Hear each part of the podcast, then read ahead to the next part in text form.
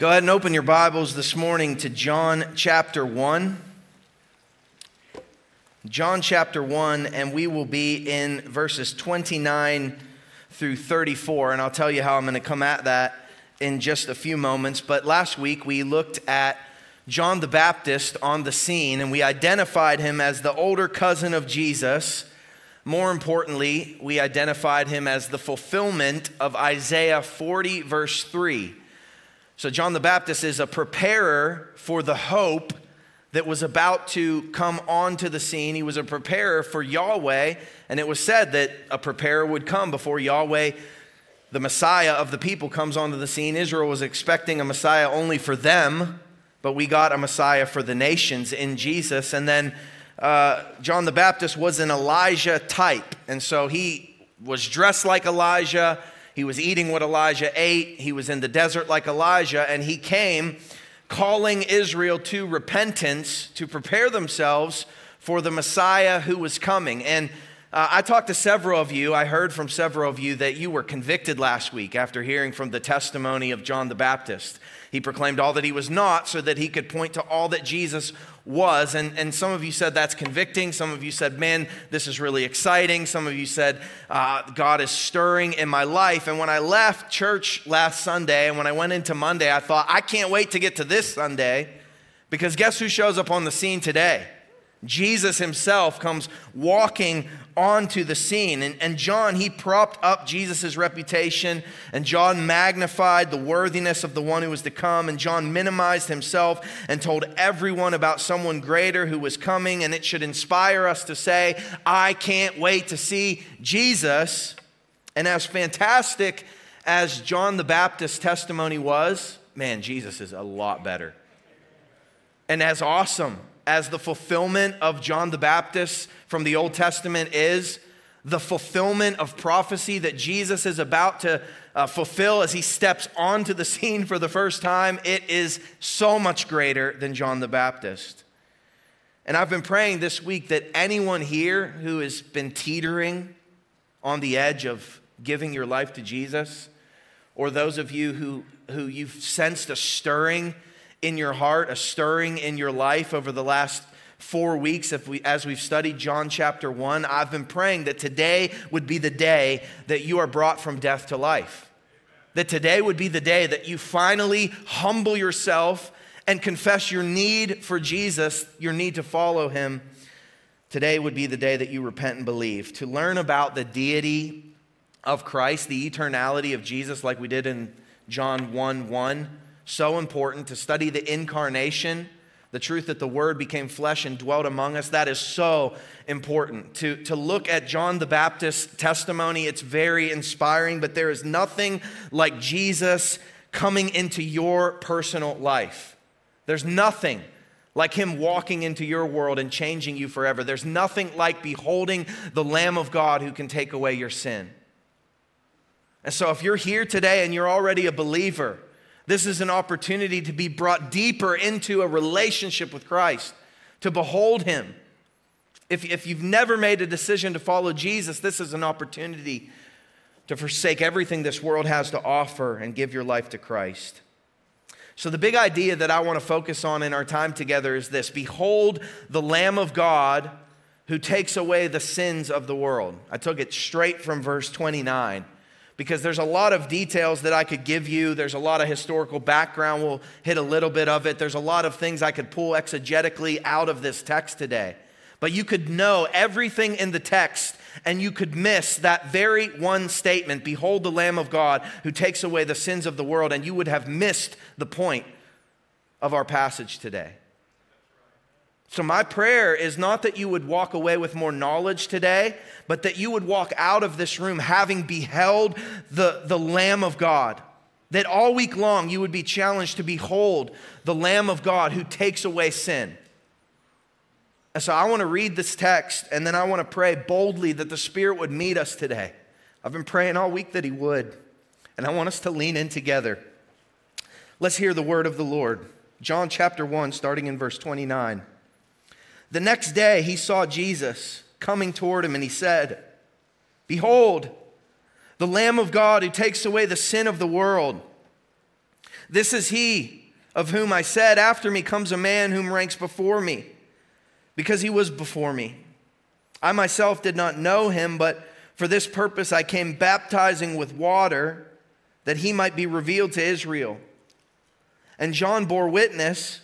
I saw the Spirit descend from heaven like a dove, and it remained on him.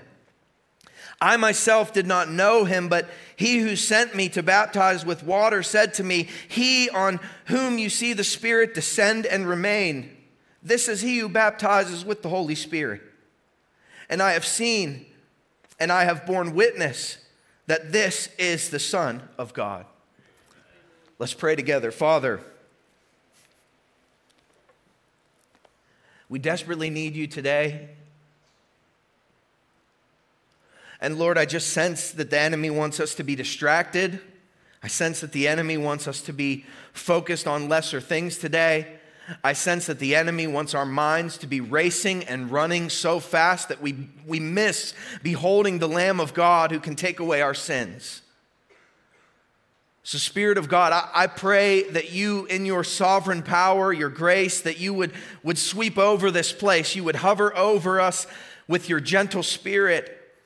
And Lord, you would open our ears and open our hearts and open our minds to perceive all that you are.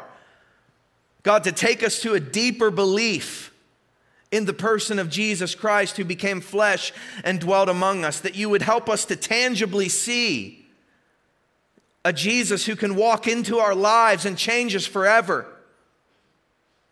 So Spirit of God, would you just move right now in this room full of people? Would you draw people to salvation? Would you draw believers to worship? Would you move us toward repentance, O God? And would you help us not to be satisfied with a complacent faith? Would you help us not to be satisfied with the mundane ways of life? But Holy Spirit, would your word just empower us today? Would it move us today? Would you help us to behold the Lamb of God who takes away our sin? God, we need you. It's all your words.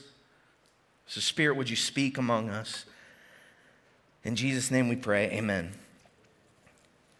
Now, I'm going to channel all my preaching power at verse 29 today, but I want to comment quickly on verses 30 through 34. I don't want us to get lost in all of the details, so I'm going to comment this week on 30 through 34, and then I'm going to comment next week on 30 through 34 when I get in the waters of baptism and people get in the baptism with me and they share their testimony for Jesus Christ. But just look at verse 30 for a moment. The thrust of this passage is in verse 29, but look at verse 30. This is he, John the Baptist says, who I said, after me comes a man who ranks before me because he was before me. So that's a direct quote from what we saw in the prologue in verse 15.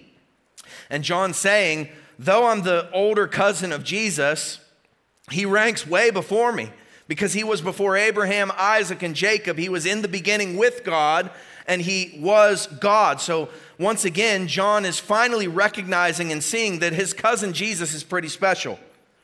Look at verse 31. He says, I myself did not know him, but for this purpose I came baptizing with water that he might be revealed to Israel. So John the Baptist knew his cousin Jesus.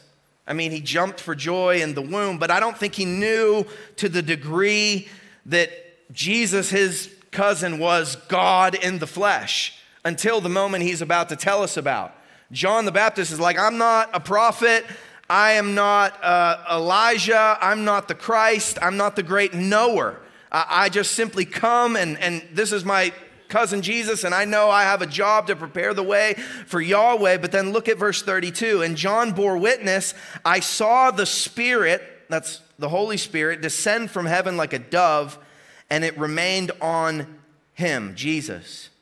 And I myself did not know him, but he who sent me to baptize with water said to me, he on whom you see the Spirit descend and remain, this is he who baptizes with the Holy Spirit. And John the Baptist says, I have seen and have borne witness that this is the Son of God. So John the Baptist, I knew Jesus was special, but that day, The other Gospels record the day that Jesus got baptized. John has stripped away all the earthly details so we wouldn't get caught up in focusing on lesser things. He just simply wants us to behold that Jesus is the Christ, the Son of God, and that by believing, you can have life in his name. So John the Baptist says, I saw the Spirit descend. I heard a voice boom from the heavens.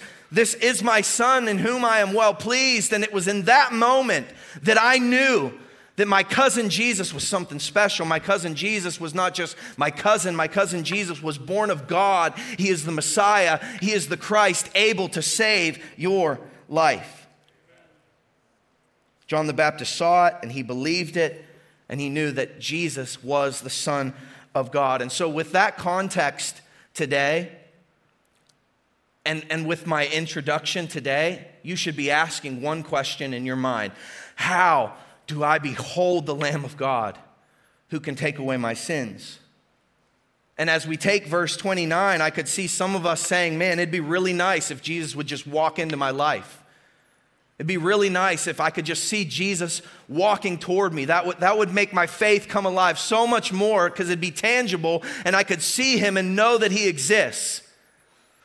I spoke with someone this week who said, it's not like God's going to just open up the sky and let me know that he's real, but that's the kind of thing that I need in order to know that God exists.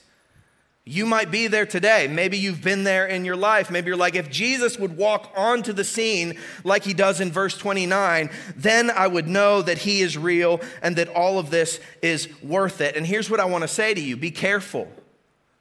Because remember what we learned in the prologue in verse 10. It says in verse 10 of John 1, he was in the world, and the world was made through him, and yet the world did not know him. Jesus, he comes to his own people, and his own people do not receive him. So don't give yourself so much credit as a human being. If the Bible reveals anything, it reveals that as humans, we are so lost in darkness and ignorance that we miss God every single day. We miss Jesus when he came the first time. We don't trust that his word is sufficient for today and has all that we need for life and godliness. So we put it on the shelf. We rarely read it. We missed Jesus the first time. Now his word is not good enough today. And many will reject Jesus until it's too late. And if that's you, you will die confined to an eternal hell, forever aware that Jesus is God, but forever separated from his presence in eternal torment.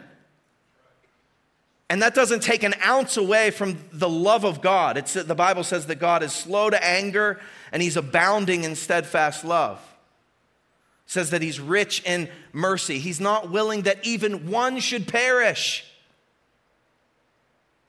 And yet when we have a God like that, who's constantly displaying his love and his mercy toward us, we still reject him. We still miss him. We still live in our flesh. We still live for the things of this world. So with even more urgency this morning, you can sense that I'm urgent today. How can we behold the Lamb of God who can take away our sins? If you're a believer today, you should be asking for immeasurably more beholding, and you should be living in the elation of all of your sins erased. Is that how you live your life? In the joy, in the elation, in the happiness of all your sins being taken away? That should be our prayer. May it be so after this sermon today. Here's point number 1 from verse 29. See the immeasurable value in God's Lamb. See the immeasurable value in God's Lamb. Verse 29. The next day, John the Baptist saw Jesus coming toward him, and he said, "Behold the Lamb of God." Now, this is a shocking statement that John makes as his cousin walks onto the scene. It would have gotten the attention of everyone within earshot. It would have puzzled many devout Jews waiting for a Messiah. It probably would have even caused those who were baptized by John the Baptist to scratch their head a bit. And it would have caused pious, arrogant Pharisees to loathe with anger as an ordinary carpenter from Nazareth is attributed with such a title. But John, having already witnessed Jesus' baptism, having already heard the voice of God from heaven, having already seen the Spirit of God descend like a dove and land on Jesus, remain on Jesus. John has no problem shouting in holy reverence and God-given confidence and in unspeakable joy, "Behold the Lamb of God who takes away the sins of the world." To the degree that you behold the person of Jesus is the degree that you will confidently proclaim who he is. John saw and John came saying, "Look, there he is. He's here. He's with us. Let's follow this man." So see the immeasurable value in God's Lamb. There was not a Jew around during this time in history that would not have been familiar with the significance of a lamb. Think about this. 2 million Israelites left Egypt in Exodus, and God instituted the Passover meal. So say there was only one lamb per family per year. Say there were 10 people in every family. The Jews were sacrificing upwards of 200,000 lambs per year from 1400 BC until the cross of Jesus Christ. That's 280 million lambs over 1400 BC to the cross of Christ.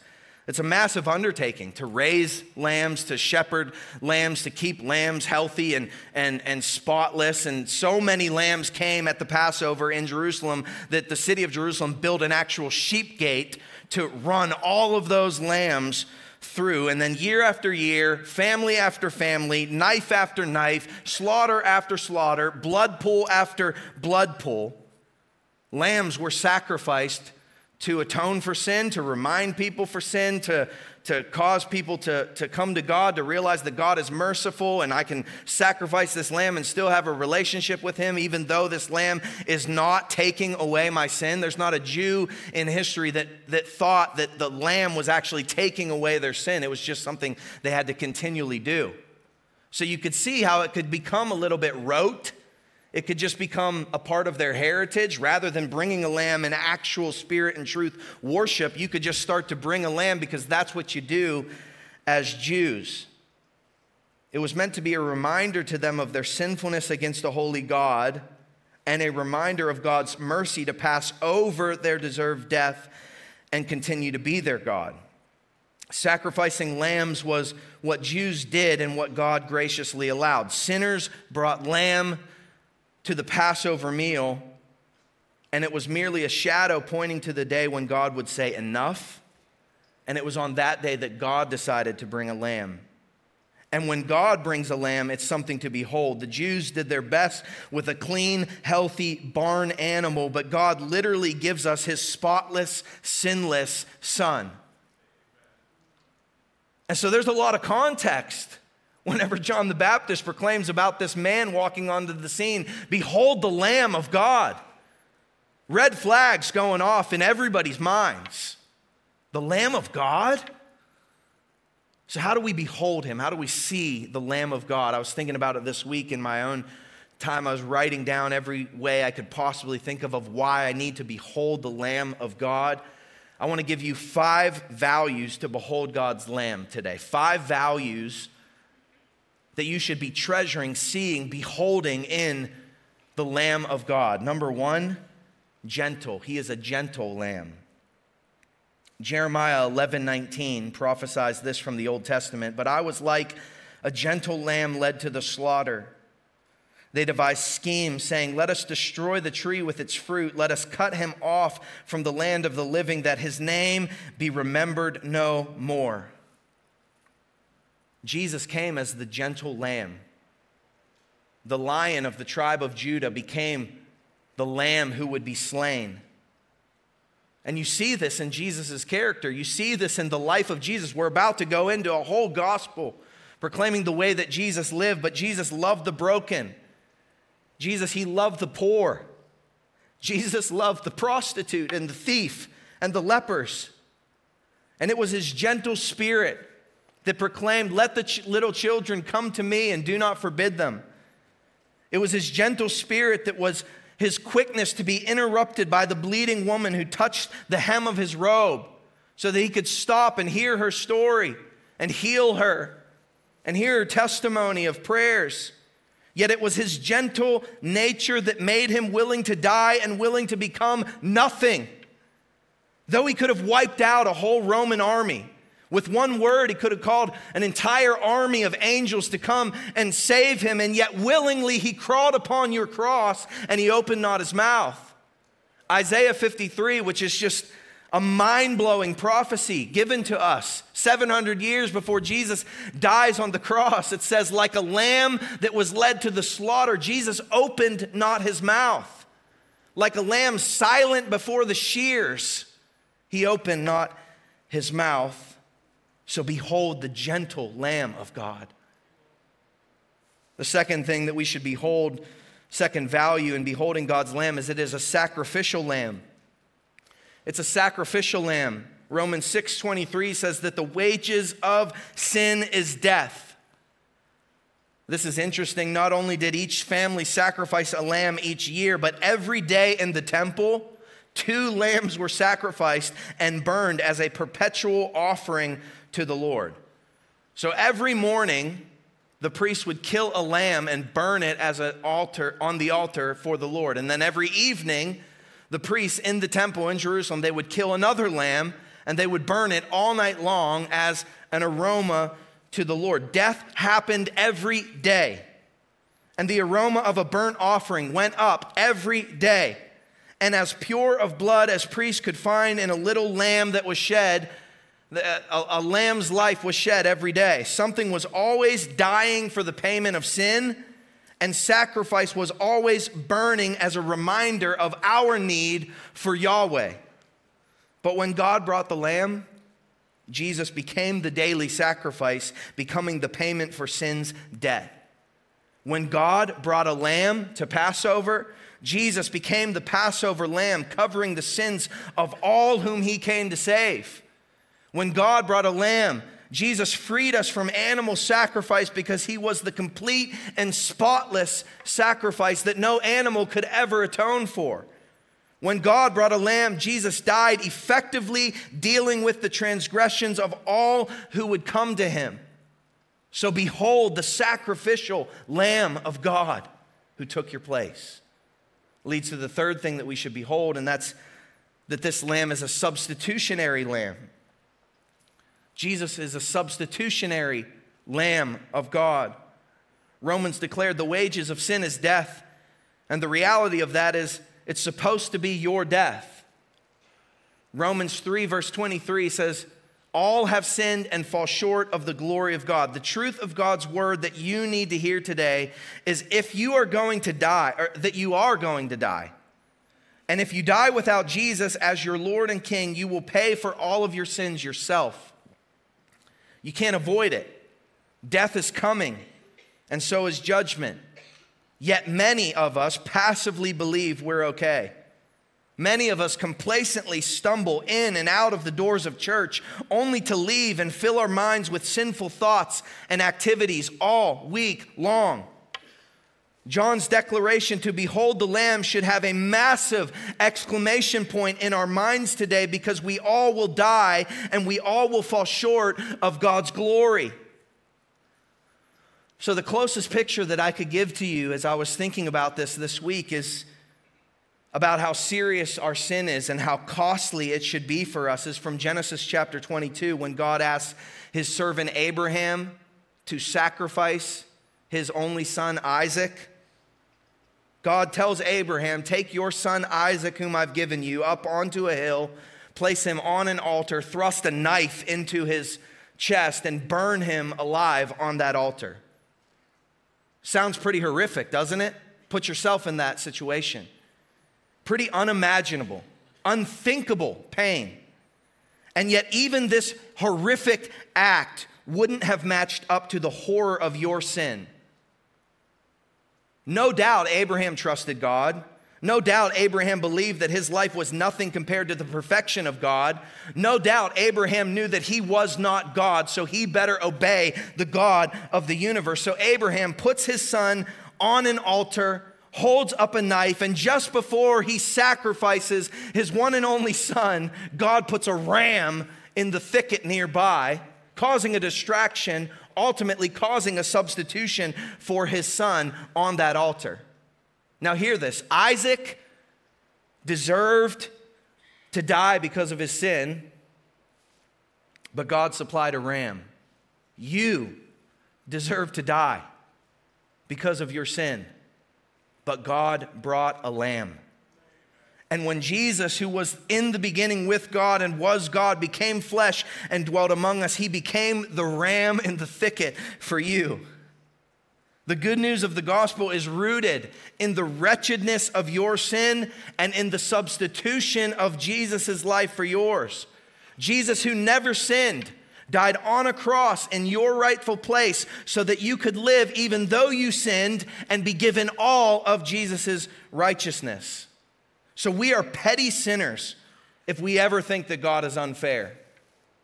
We are pathetic people to ever think God hasn't given us what we deserve or that we should do more, or that he should do more for us. The only unfair thing that God ever did was treat Jesus like he committed every one of your sins so that he could treat you like you lived Jesus' perfect life. And yet, man, isn't it so easy for us to just get wallowing, faith is just this thing that we have, church is just this place that we go, worship is just this thing that we passively do, it's a part of our heritage, we're in America and we're one nation under God, and so we can come passively knowing the things that we need to know, and yet we go and complain all week long. And we're frustrated at God for the circumstances that we're going through. And we're angry at God. And our lives are not living sacrifices, constantly burning an aroma to the God of glory who substituted his son for us. Rather, we're just passively going through the motions, living for ourselves. When John says, "Behold the Lamb of God," he wants you to behold the substitutionary Lamb of God who came to take your place on the altar. The fourth thing that we should behold in the Lamb of God is that it is a satisfying lamb. God's lamb is a satisfying lamb. I hopefully made your sin sound pretty wicked just there a moment ago. I hope you have a deep, deep hatred for your sin because it is your sin that separates you from the holiness of God. It is your sin that keeps you from having a relationship with God. If you're here today and you're like, man, I just want what they have, but I can't seem to get it, it's because your sin is holding you back. Your sin keeps you from the presence of God. Your sin blinds you from your need for God. Your sin nags at you to be defined by what you've done in your past. Your sin causes you to gratify the lusts of the flesh every single day. Your sin puffs you up to think that you are actually a good person when none is righteous, no, not one. Your sin keeps you from believing that God could ever forgive you for what you've done in your past. Your sin tanks your day after you started your day with devotions and you resolve to have a good day. Your sin just tanks it because it comes and floods your mind. How did I get here after I had such a great morning with the Lord? Your sin keeps you enslaved. It keeps you enslaved to your porn addiction. It keeps you enslaved to drug addiction. It keeps you enslaved to alcohol. It keeps you enslaved to depression and anxiety and fear and entitlement and greed. And your sin aims to rule you. And for many of us, if we were to get really honest, we would say, my sin does actually rule my life. You need to hate your sin. You need to hate your sin. But the truth-filled reality this morning is God hates your sin more than you could ever fathom. God hates sin so much that he once flooded the earth, drowning thousands of people, regretting that he ever made the world. God hates sin so much that he created an eternal lake of fire called hell to confine people who are too prideful to bow to him as Lord and admit that they need him. And get this. God hates sin so much that even though he never sinned, he brought a lamb to the sinner's Passover meal and poured out all of his wrath, all of his anger, all of his hatred on his lamb that he brought that was spotless and never actually did anything wrong. And the lamb that God brought happened to be his only begotten son, Jesus. And when he poured out all of his hatred for mankind's sin on Jesus, it satisfied the hatred that he has toward your sin. so you could forever experience his unfathomable love and forever experience his unfathomable kindness. Jesus' death, it was a satisfying death. It satisfied the debt that you owe no matter what you've done. It satisfied the wrath of God poured out on sinners until he comes again. And it satisfied the sacrificial system so that we could forever remember the cross and come to Jesus as we are, but be eternally made new. Behold the satisfying Lamb of God. And then the fifth thing that we should behold in the Lamb of God is that he is a triumphant lamb. God's lamb is a triumphant lamb. There is victory in the Lamb of God. Not only victory over your sin, not only victory over God's wrath, but there is victory over death, because though the lamb was slain, the lamb rose again from the dead. I'll read to you from Revelation chapter 5, starting in verse 6. But the apostle whom Jesus loved, who wrote the gospel that we're studying, he actually wrote Revelation in your Bible as well. And God graciously took John to the throne room. And after John says, "Behold the Lamb," as Jesus stood before him, even later, as Jesus ascended into heaven and was no longer in his presence, God gives him a vision of the eternal place. And this is what John writes in Revelation chapter 5. He says, "Between the throne and the four living creatures and among the elders, I saw a lamb standing as though it had been slain, with seven horns and with seven eyes, which are the seven spirits of God sent out into the earth. And he took the scroll in his right hand. Him who was seated on the throne and the living creatures and the 24 elders fell down before the Lamb. And they declared a new song, 'Worthy are you to take the scroll and to open its seals, for you were slain. And by your blood you ransomed people for God from every tribe and every language and every people and every nation. And you have made them a kingdom and priests to our God, and they shall reign on the earth forever.' Then I looked, and I heard around the throne and the living creatures and the 24 elders and a voice numbering of myriads and myriads and thousands and thousands." And what did they say? They said, "Worthy is the Lamb. Worthy is the Lamb who was slain. Worthy is the Lamb who was slain to receive power and wealth and wisdom and might and honor and glory and blessing. And to him who sits on the throne, to the Lamb, be blessing and honor and glory and might forever and ever." Amen. We serve a triumphant Lamb. He came and gave his life for you. He went silently before the shears. He was murdered. His life was brutally taken from this world, and yet he rose again from the dead. And Jesus is seated at the right hand of God the Father Almighty, and forever in eternity, his presence will be pointing back to the cross that took your sin. Forever in eternity, when you see Jesus Christ high and lifted up, he will appear as a lamb that has been slain for you. Every bruise, every scar, every nail piercing, every side piercing, Jesus' death will forever proclaim that you should have died, but you got his righteousness. And so today is the day to fall to your knees and proclaim and to behold the Lamb of God. Behold the gentle and the sacrificial and the substitutionary and the satisfying and the triumphant Lamb of God. He is worthy. So many implications as Jesus steps onto the scene and John the Baptist says, "Behold the Lamb of God." But I want you to catch even how personal it gets as this statement continues. Number two this morning is this: see the unspeakable joy of sins erased. See the unspeakable joy of sins erased. And John the Baptist's statement in verse 29 goes on, "Behold the Lamb of God who takes away the sins."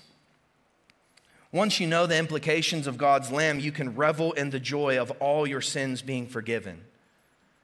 Christian, is that how you're living your life? Are you waking up in the joy of your salvation every day? Do you find yourself happy that all of your sins, past, present, and future, have been forgiven? I don't. There are a lot of days that I wake up and I wallow in what I did yesterday. Or I get lazy and I get complacent and I don't find myself reveling in the joy that I have been forgiven. But I'm just so convicted. I've been on a mission to raise the joy in my life. And what John 1 is helping me see is the only way to do that truly is to behold the Lamb of God who takes away your sin. You will forever stay in your misery if you do not behold the Lamb of God who takes away your sin. But Christian joy can be found even in the midst of the worst of circumstances because all of our sins are gone.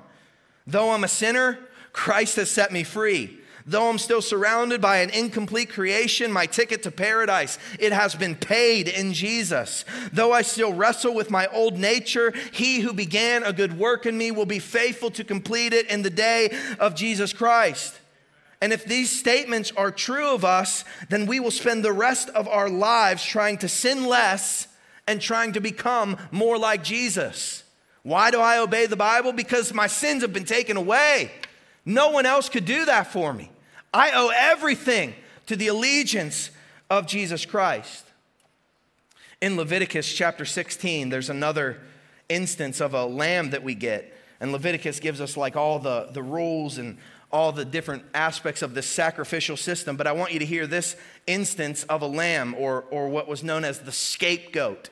Okay, Leviticus chapter 16, it says this, "And when he has made an end of atoning for the holy place and the tent of meeting and the altar, he shall present the live goat." So not a lamb that you're killing, but you bring a live goat to the priest. "And Aaron shall lay both hands on the head of the live goat and confess over it all the iniquities of the people of Israel and all their transgressions and all their sins.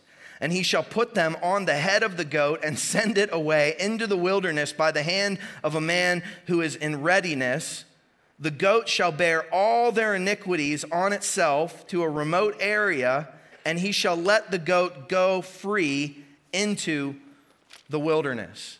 So you understand the idea of the scapegoat is God in his mercy, though you need to confess your sin, though you need forgiven of your sin.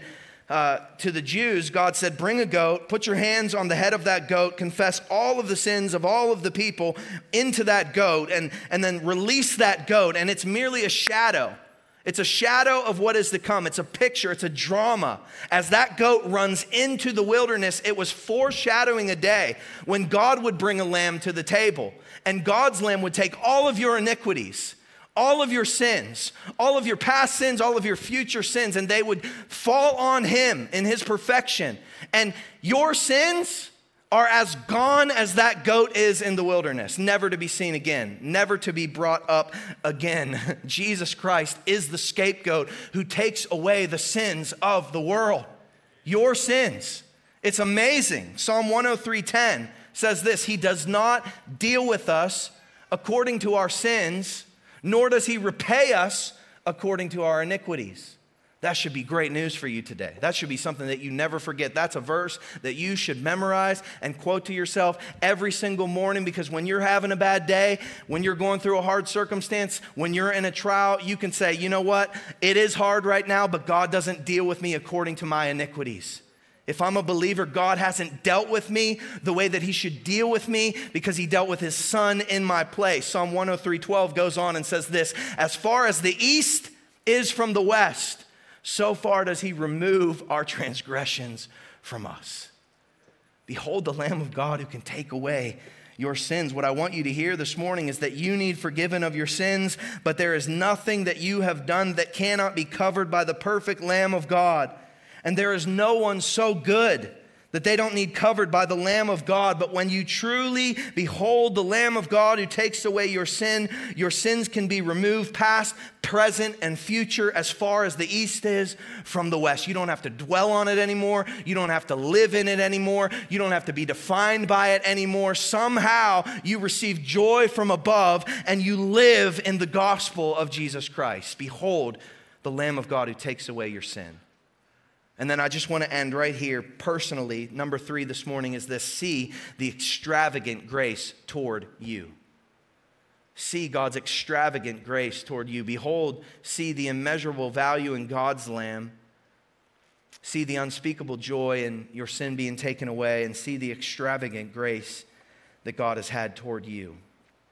Don't miss this little phrase that John the Baptist proclaims: "Behold the Lamb of God who takes away the sin of the world. Not the sin of the Jews, the sin of the world.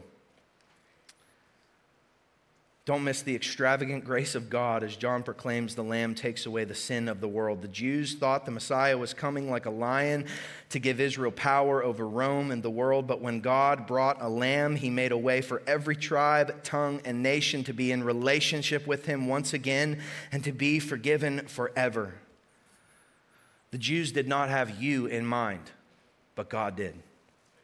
Before the foundation of the world, God looked down throughout the world he created, beginning to end, and he brought a spotless lamb for you, a lamb to die in your specific place, a lamb to forgive your specific sins, a lamb to save you from death forever. And only God knew the time, the hour, the moment that his glorious gospel would reach your ears and pierce your rock-hard heart and drop you to your knees in surrender to him. For me, it was when I was a young boy. The word of God was on display in my household and in my church, and I was memorizing scripture, and there was a moment when I went home and I just said, Dad, I want to make Jesus the king of my life. And he talked to me about what that means. And I remember at the top of a staircase in this old house in Butler, Pennsylvania, when I got on my knees with my father, I confessed my sins. I repented that I am a sinner and I'm desperately in need of a savior. I don't know when that was for you, but hopefully your testimony is flooding back to you in this moment. It should be softening you. It should bring tears to your eyes because God has not left you on your own. Maybe for you it was after hitting rock bottom in prison or after overdosing.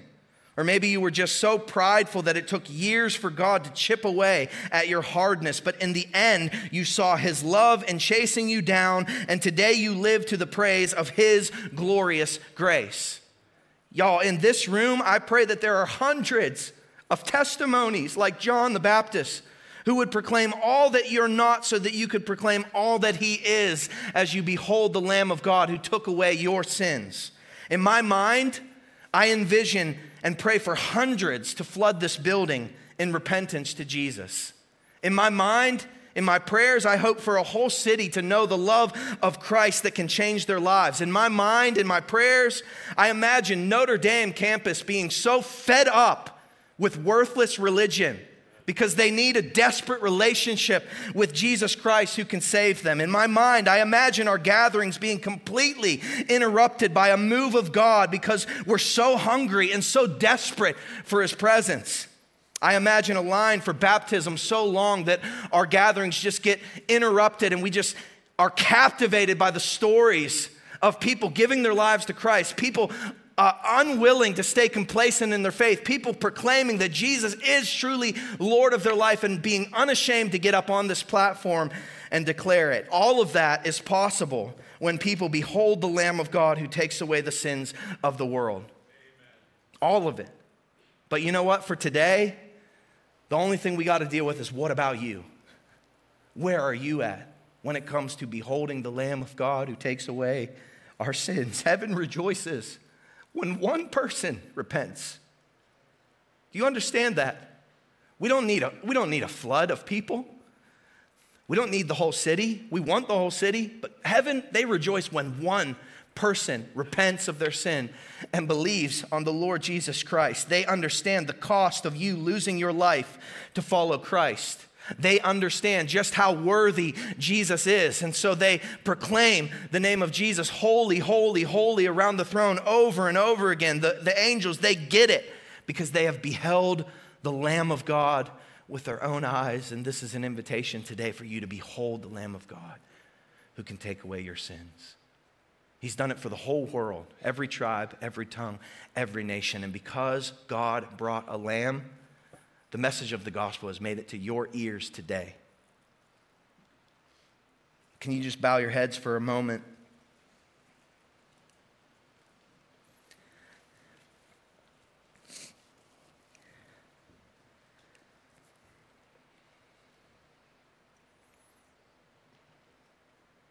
I've been convicted this week to just behold him more. To be less satisfied with my faith where it is today and hunger and thirst for righteousness more. David said, "One thing I ask, one thing I seek, to dwell in the house of the Lord forever."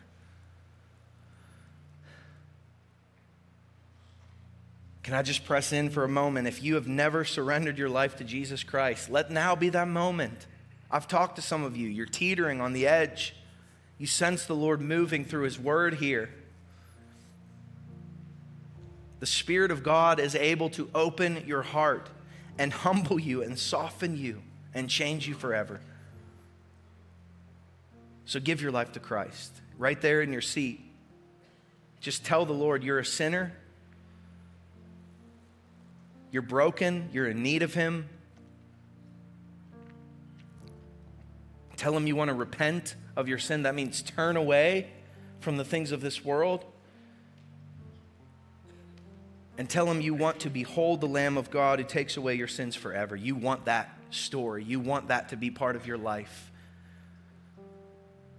You want to move in step with Jesus as your King.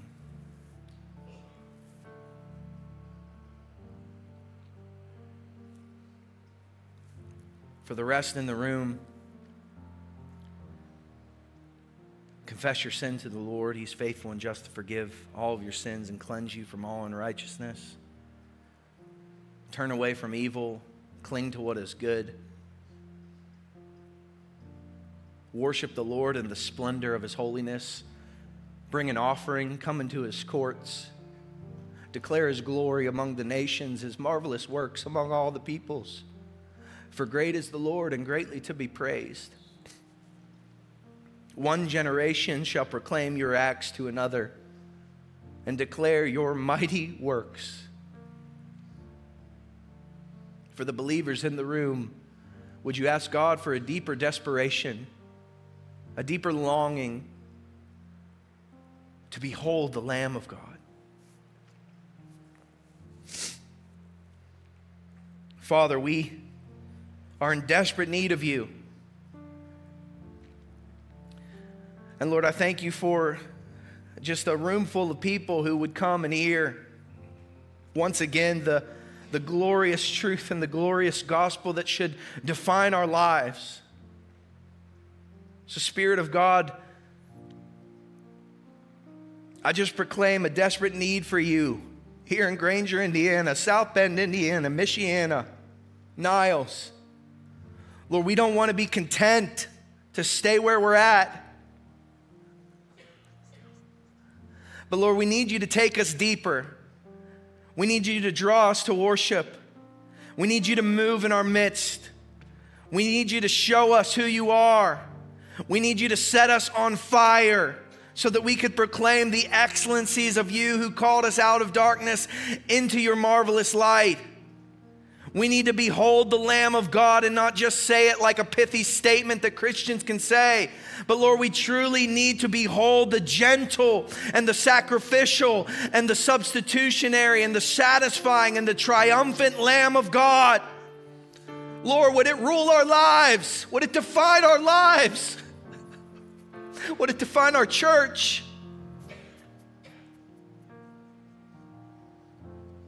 And would You move us, Lord, to action? Would You move us to repent today? Would You help us not to walk in and out of church just feeling a little conviction that we never do anything with? But Lord, would You draw us to our knees? Would You humble us so that we would see You as You really are, so that we would fear You in all of Your holiness, so that we would receive the joy that comes with salvation, and so that we would live in the elation of all our sins being cast into the ocean, being ran off into the wilderness. Lord, we thank You. We need You. We behold You. In Jesus' mighty name we pray. Amen. Come on, stand to your feet. Let's respond.